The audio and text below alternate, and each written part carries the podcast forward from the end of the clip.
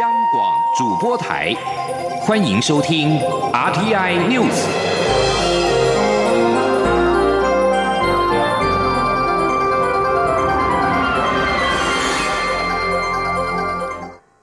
各位好，我是主播王玉伟，欢迎收听这节央广主播台提供给您的 R T I News。新闻首先带您关注两岸焦点。为了接回滞留在中国湖北省的台湾民众，海基会今天上午表示，已经洽请华航协助二十九号与三十号各派出一架班机飞往上海浦东机场，让前一个阶段因为封城而滞留在湖北的台湾人能够搭乘返台。接下来也将依据这一次的执行状况，再决定是否继续洽请华航增加定时定点的指定航班。今天记者王兆坤的采访报道。海基会表示，根据中央流行疫情指挥中心指挥官陈时中二十五号的指示，滞留湖北当地的台湾人采取包机为主，搭乘定时定点航班返台。因此海基会已洽请华航协助指定两架次上海飞桃园航班。海基会副秘书长蔡孟君说，飞行时刻表分别是三月二十九日以及三月三十日各一个架次，都是晚上七点五十分从上海浦东机场起飞，预计九点五十分抵达桃园。海基会指出，二十六号开始受理并协助旅客统一定位，滞留湖北有意回台的国人可紧速透过海基会紧急服务专线联系。另外，为了确保机上旅客能保持适当距离，后续将视定位人数决定是否再下华航协助增加指定航班。海基会表示，为照顾全机旅客安全，机上全程防疫措施将依照中央流行疫情指挥中心相关规定办理，如有发烧等症状将不得登机，抵台后立即接受检疫，并安排至集中检疫所检疫十四天。中央广播电台记者王兆坤台北采访报道。而疫情延烧也冲击到经济层面，继央行下修今年经济成长率至 百分之一点九二 之后，元大宝华综合经济研究院也下修至 百分之一点五。 国发会主委陈美玲今天在立法院答询时表示，政府没有悲观的权利，但也没有太乐观的本钱，将会尽全力保二。前天记者杨文君的采访报道。中央银行及智库陆续下修今年经济成长率，预测今年恐不保二。国发会主委陈美玲二十六号在立法院答询时指出，这波疫情冲击全球，不管供给面、需求面，甚至金融市场都受影响，不像过去那么单纯，影响层面复杂。后续会是 U 型、V 型还是 L 型的复苏，都还要观察。陈美玲强调，政府没有悲观的权利，但也没太乐观的本钱，将尽全力保二。他说：“呃，我们当然是尽全力去把我们的经济成长率给它保住。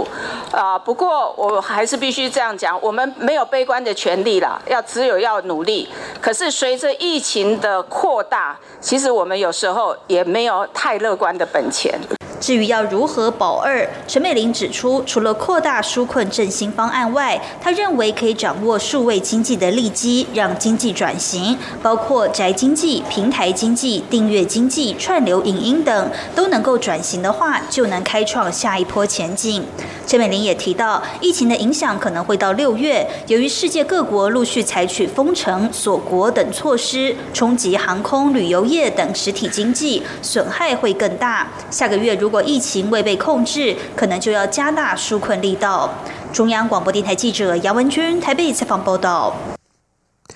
有业者受到疫情冲击，现在缴不出租金。四大寿险业者呼吁调降寿险业投资性不动产收益率的门槛，就可以调降承租户的租金。金管会主委顾立雄今天表示，收到建议细节会再了解，尽快研议是否有暂行措施。寿险工会将邀各家寿险公司高层听取因应疫情的建言，其中寿险业四大地主国泰、富邦、南山及宏泰在全台拥有数百栋大楼，最近面临了承租户撑不住的警讯，希望政府放宽不动产投资最低投报率的限制，调降两码，将投报率门槛由现行的 百分之二点零九五 降为 百分之一点五九五， 就能够调降租金。顾立雄表示，会就相关细节进行了解，看看是否能有暂行措施。另外，疫情冲击股市，有中小型券商因为权证交易避险不及发生亏损。顾立雄今天表示，市场波动大，券商投资自营部位很难论，未实现损益就会受影响，将会密切关注。在地方政府的合作方面，双北合作交流平台市长层级会议今天举行。面对武汉肺炎疫情，台北市长柯文哲认为双北已经到了唇亡齿寒的程度，所以一定要合作，资源共享，政策一致。新北市长侯友宜也强调，双北是生命共同体，共同的敌人只有一个，就是武汉肺炎。双方保持沟通，没有同调不同调的问题。今天记者欧阳梦平的采访报道。今年度的双北合作交流平台市长层级会议二十六号上午在台北市政府召开，由台北市长柯文哲、新北市长侯友宜共同主持。柯文哲在致辞时表示，双北是共同生活圈，需要彼此合作，两市的首长层级也常常交换意见，尤其面对武汉肺炎疫情已经到了唇亡齿寒的程度，所以双方一定要合作，资源共享，政策一致。他说，因为从防疫旅馆呢、啊，防疫专车，哦，它这个捷运线、捷运的规范呢，哈，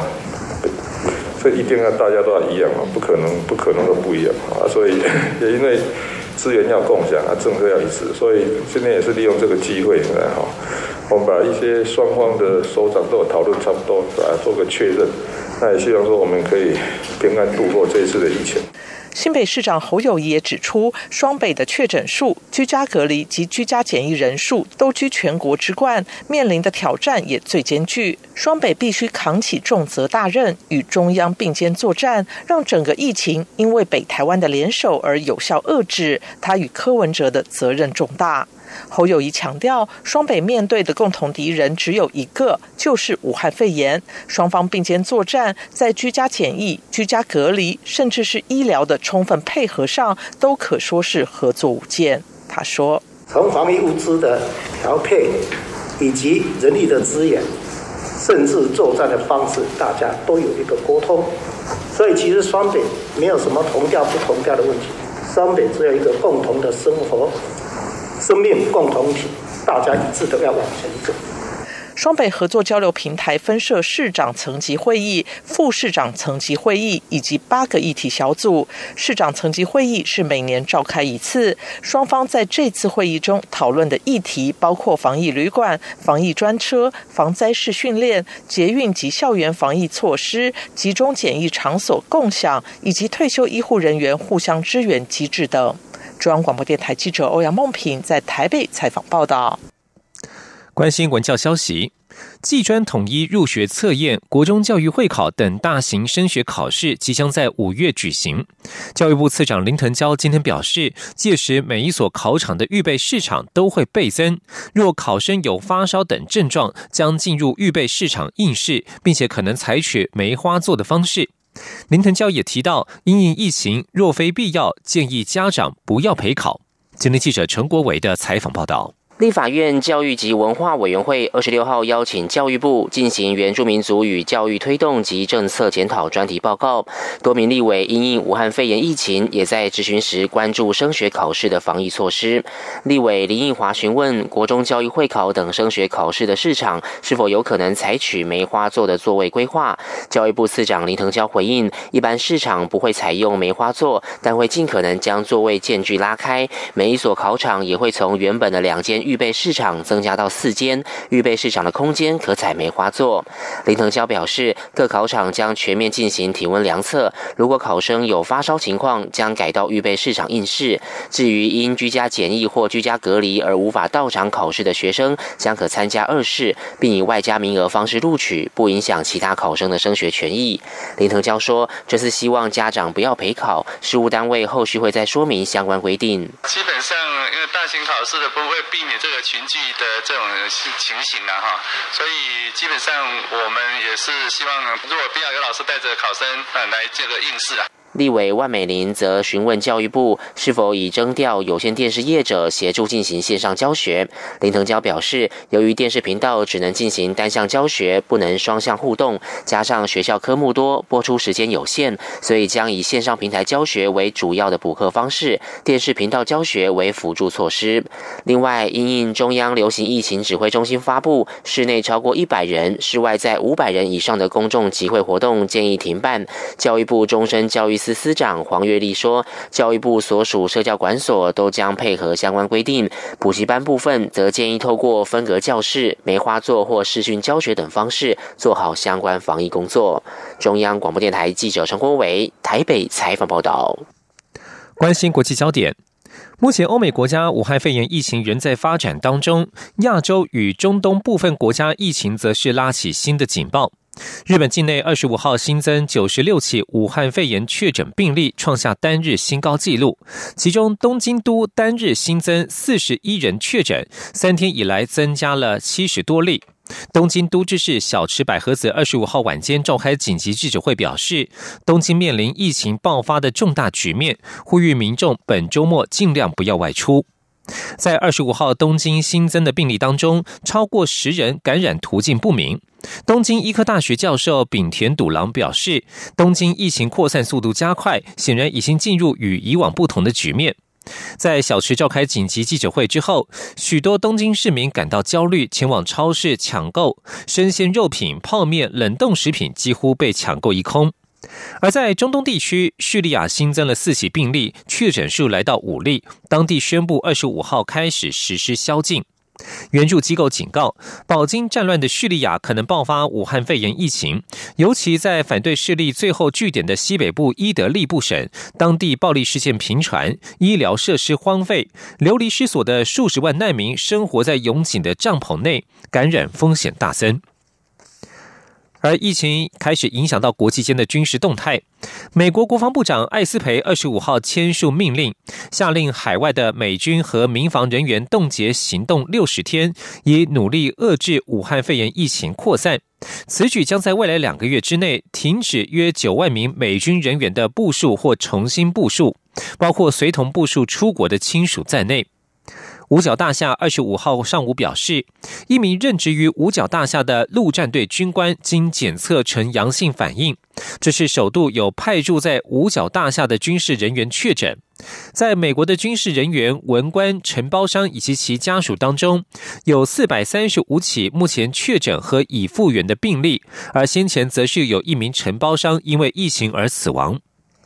法国军方二十五号发表声明指出，受到疫情影响，法国将从伊拉克撤军，他们大多是担任培训当地武装部队的工作。英国国防部也以训练伊拉克安全部队的需求减少为由，宣布将部分的驻军驻军返国。而现在疫情也持续影响各国政府与商业的运作，为了避免群聚感染，俄罗斯总统普廷二十五号把国家修宪公投的日期从四月二十二号延后，并且表示公民的健康与安全是自己的第一要务。这项修宪案如果过关，可延长普廷对俄国的统治。而在普廷宣布公投延期之前，外界就已经传出要求延后投票的呼声。英国国会从二十五号起则是暂停开议至少四周，作为减缓疫情扩散的举措之一。英国国会原定三月三十一号起因复活节假期休会三周，但是政府要求国会议员提早一周休会，主要是担心政治人物和工作人员持续在议场工作，将置他们于染疫风险当中。在德国，人口最多的北莱茵西发利亚邦司法部表示，因为担心疫情在监狱传播失控，为了腾出牢房工作隔离空间使用，计划释放多达一千名监狱人犯，但是性罪犯以及其他暴力罪犯不会被释放。美国华盛顿哥伦比亚特区政府下令，首都内所有非重要的企业从二十五号晚间起关闭一个月，并且禁止十人或十人以上的集会。以上新闻由王玉伟编辑播报，稍后请继续收听央广午间新闻。我是指挥中心医疗应变组副组长罗义军。居家检疫或隔离期间不能出门，如果出现发烧、咳嗽等呼吸道症状，请与卫生局联系并依指示就医。如非紧急医疗需求，则请于居家隔离或检疫解除后再看诊。所有入境人士一律都要居家检疫十四天，不可以离开住所。违反规定，最高可处一百万元，并取消领取防疫补偿金资格。有政府，请安心。资讯由机关署提供。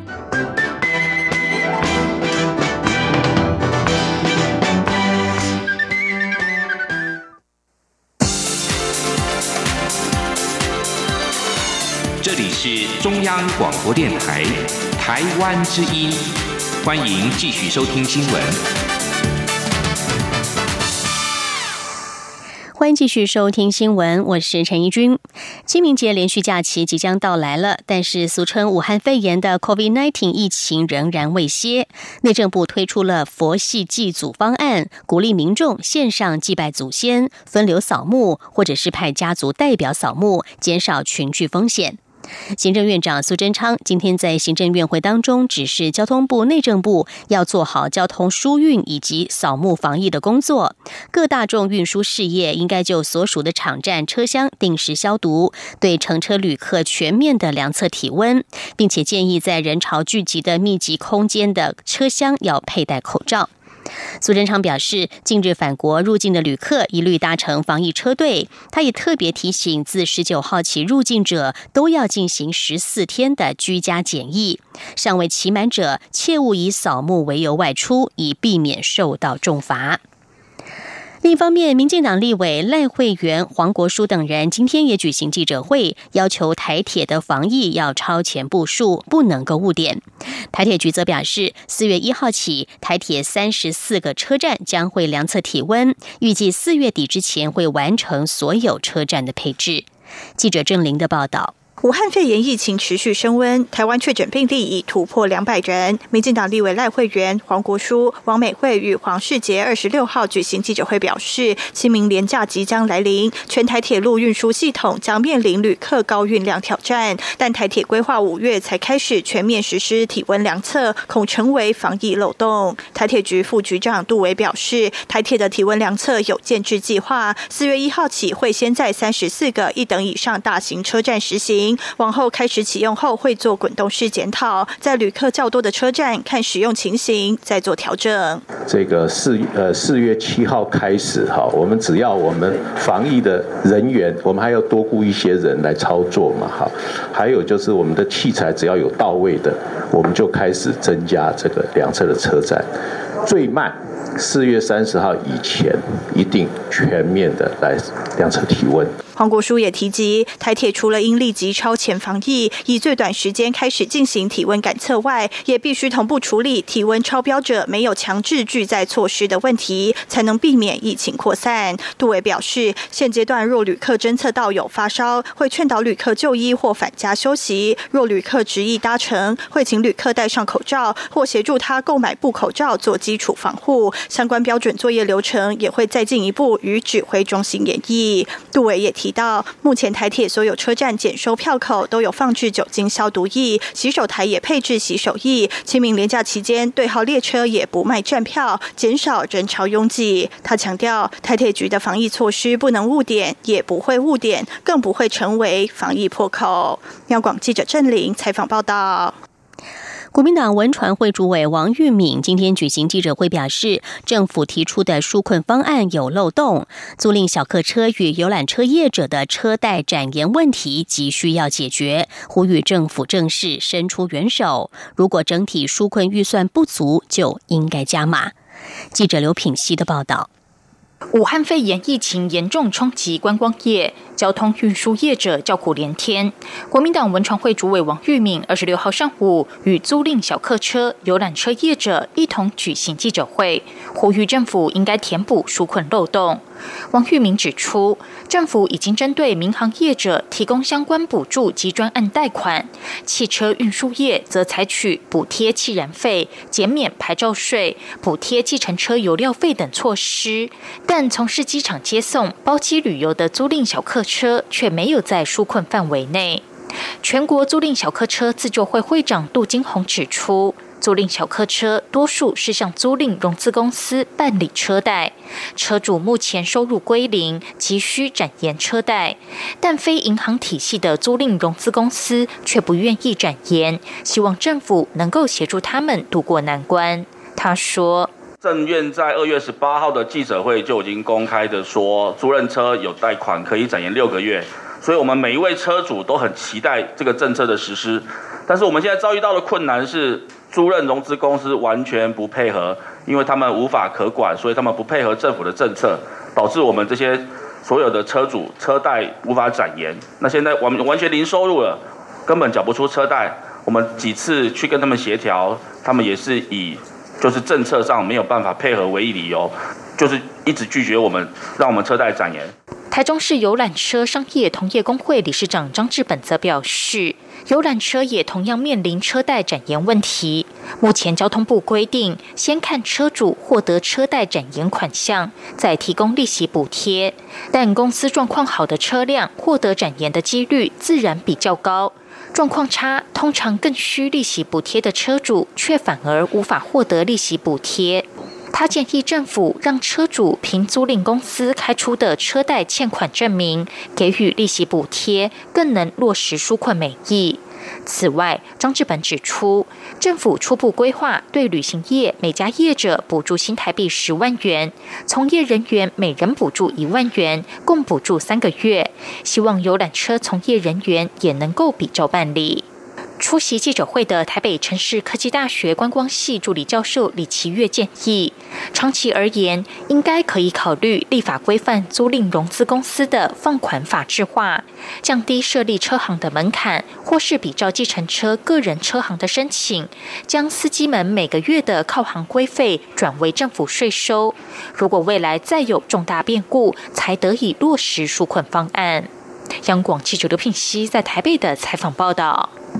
交通建设方面，桃园航空城的核心计划桃园国际机场第三跑道终于在昨天通过了环评大会。对此，站在桃园机场公司董事长的民航局长林国显今天受访表示，这是桃机发展以及国门建设的重大里程碑。目前桃机正在进行综合规划，预计下半年提出建设计划，同时也希望区段征收计划能够在四月下旬顺利的通过，展开建设。记者吴丽君的报道。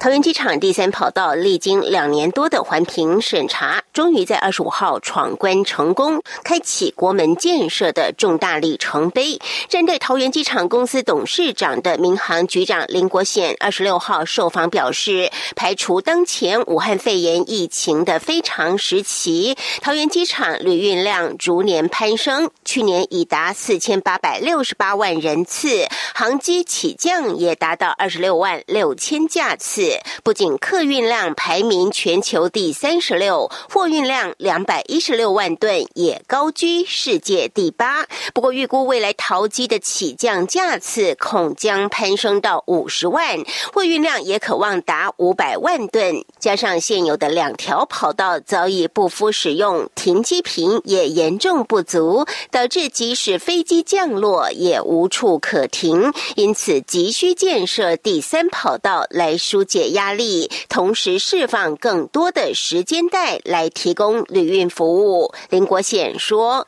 那有停机坪，有跑道容量，就会有时间带，所以这个第三跑道对桃机未来的发展以及国家的门户是非常重要的一个计划。那桃机公司现在对第三跑道正在进行综合规划的工作，大概下半年就可以开始就工程经费需求还有时程做一个检讨评估，然后把建设计划研拟出来。那同一时间，我们为了取得跑道的用地，正在办理区段征收计划，大概四月下旬，如果能够顺利通过，那我们就可以取得土地，展开建设。林国显指出，第三跑道位于北跑道的北侧，长约四千公尺，宽六十公尺，跑道面积三百二十四公顷，但旁边还要增设维修区、货柜站以及第三航厦卫星廊厅，总计需要七百二十三公顷的用地，扣除桃机一百四十二公顷土地外，还需征收北侧克五百八十七公顷的私人用地，由于涉及八千九百七十三名住户的权益，